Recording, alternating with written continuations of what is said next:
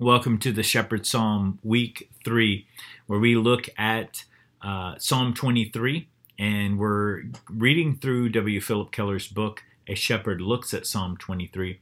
And so, um, some of the things that we'll talk about in this video are connected to what uh, Keller wrote, and other things that we talk about are, are just our observations as we read some of the scriptures as well. So, in week one, we discussed how the Lord is our good shepherd and what that relationship means. In week two, we looked at the phrase, I shall not want, and how God supplies our needs. Last week, we looked at how God fulfills the four requirements for us to lie down in green pastures. This week is part four. He leads me beside quiet waters. So let's read Psalm 23 together. It says, The Lord is my shepherd, I shall not want. He makes me lie down in green pastures. He leads me beside still waters. He restores my soul. He leads me in paths of righteousness for his name's sake. Even though I walk through the valley of the shadow of death, I will fear no evil, for you are with me. Your rod and your staff, they comfort me. You prepare a table before me in the presence of my enemies. You anoint my head with oil. My cup overflows. Surely goodness and mercy shall follow me all the days of my life, and I shall dwell in the house of the Lord forever. Stay tuned for part four.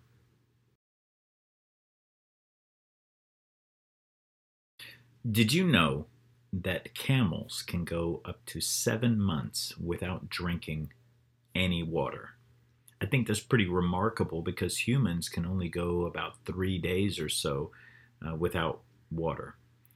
There's something called a kangaroo rat, and it can live almost 10 years, nearly its entire life, without water. Sheep as the subject that we've been looking at in this book, can go a few months without fresh water. But that's only if they eat enough grass where the morning dew is still on it.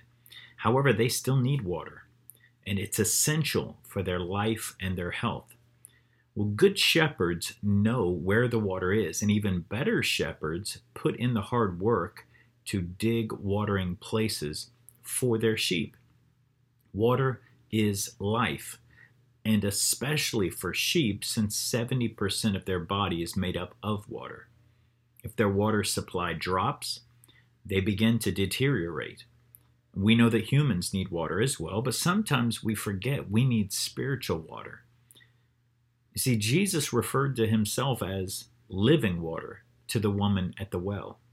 He used the natural water to provide a lesson on spiritual water the Word of God is referred to as water. And John chapter 1 repeatedly tells us that Jesus is the Word of God.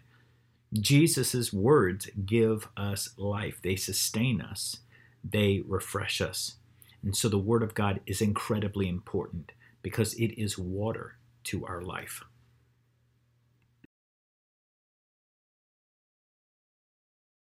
Well, Keller wrote that sheep become restless when they realize they're thirsty. If they're not led to water sources by their shepherd, they'll go searching for anything to drink.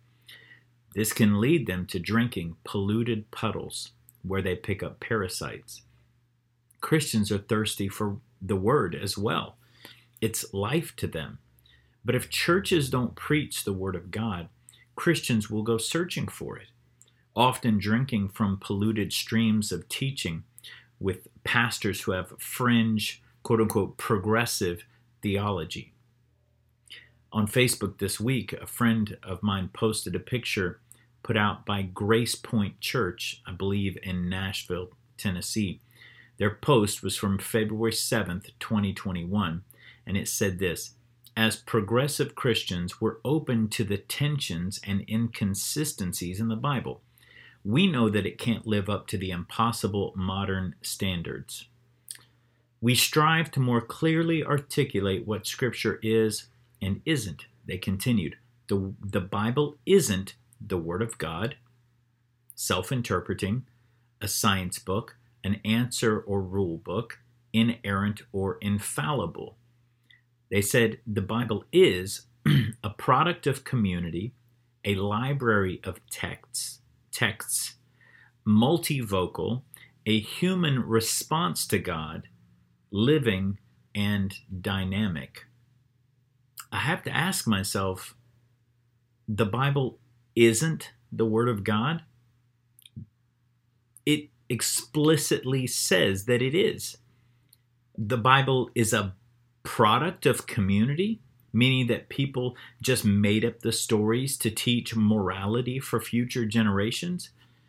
My suggestion is take the name church off of your sign and take the name adjective out of your vocabulary.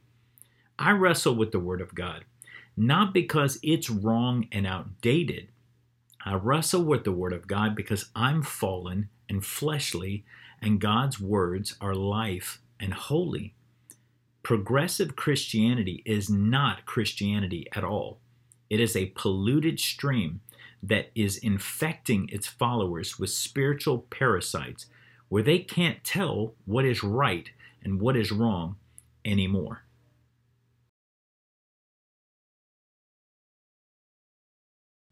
Jesus said in the Sermon on the Mount in Matthew 5 6, Blessed are those who hunger and thirst for righteousness, for they will be filled. It doesn't say, Blessed are those who hunger and thirst for relevance, for inclusion, for progressive ideals, but those who hunger and thirst for righteousness will be blessed and filled. It is sad to see so many Christians taking the gospel and changing it to be more palatable, more contemporary, more progressive, so as not to offend people they try to turn the suffering Savior into Buddy Christ. They block out the offensive and radical things that Jesus said in Scripture, taking in just enough of Jesus to believe that they're saved, but rejecting the majority of his teaching. They're searching for salvation without holiness and righteousness. In short, they're searching for God apart from the Word of God and that is a failing endeavor.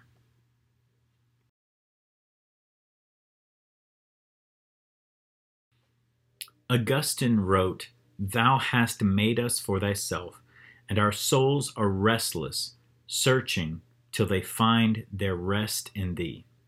People are hungry and thirsty for truth, and yet some churches today refuse to preach the truth. Well the church won't fit uh, the truth won't fill a building and we need the building full to pay our bills. So we got to keep the crowd happy and content. If they feel conviction they might leave and take their tithes elsewhere. Well my response is let them leave. If the truth offends them then they're not ready for it. Folks the time is short we can't afford to placate people and stop preaching the truth because people don't want to hear it it doesn't stop being the truth because people reject it. It's still truth whether they want to hear it or not. Nothing is more satisfying than spending time in God's Word in God's presence. This is water, this is life to our soul. It provides rest, it provides refreshment to us. These quiet moments with God sustain us what we see in the lives of some Christians is that the very thing, th- this very thing, is the thing they do the least. When tough times hit them, many people run to the bank for a loan before they run to their prayer closet. They try to figure out the solution instead of going to God. The one person in all of creation that can help us in an impossible situation is the one person we sometimes consult the least, if ever. God spoke in Jeremiah 2:13, "My people have forsaken me, the spring of living water, and have dug their own wells, broken wells that can't even hold water." In the absence of sound biblical teaching or in the absence of accepting sound biblical teaching, people make up their own truths which resemble the serpent's deception in Eden more than the truth from God. We must resolve ourselves to, to the truth that only Christ can satisfy.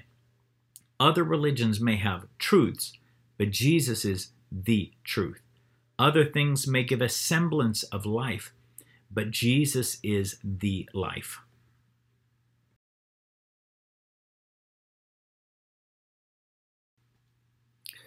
There's a big difference for sheep to get water from the dew on the grass and water from a deep well. And when a person is a new Christian, probably all they all the nourishment they get is, is surface level. They're learning new things and they're being discipled to understand the basic beliefs of Christianity. They're learning the lessons that other people have learned. When they've been saved for a long time, they shouldn't be satisfied with surface level nourishment anymore. They need to take long drinks from deep wells. They need to spend alone time with God, allowing Him to pour His life into them. If they only drink from other people's wells, other people's walk with God, then they'll never discover the deep places that God wants to take them. I challenge you today that if you're not walking with God, reading the Bible, praying, and spending time with Him personally, that you start doing that immediately. You will see a tremendous difference in your life, in the ministry opportunities that God places around you, and in your own spiritual maturity. Let's pray. God, our desire is to be the sheep of your pasture, led by you, our good shepherd. Help us not be polluted with the broken down wells that do not find their source in you. Help us desire a deeper and more meaningful walk with you. And give us the discipline to put in the work to grow in maturity in our walk with you. Jesus, increase our hunger and our thirst for righteousness and lead us along those righteous paths. In your name we pray. Amen. Well, God bless you. We hope that you have a wonderful week. Our plan is to see you again next Wednesday at 7 o'clock for part five. And so please join us. If you missed any past weeks, go check them out. And we hope that it will be a blessing to you. Feel free to leave a comment, send our church an email let us know how these uh, videos benefit you and bless you. All right. God bless and have a wonderful week. We'll see you next week.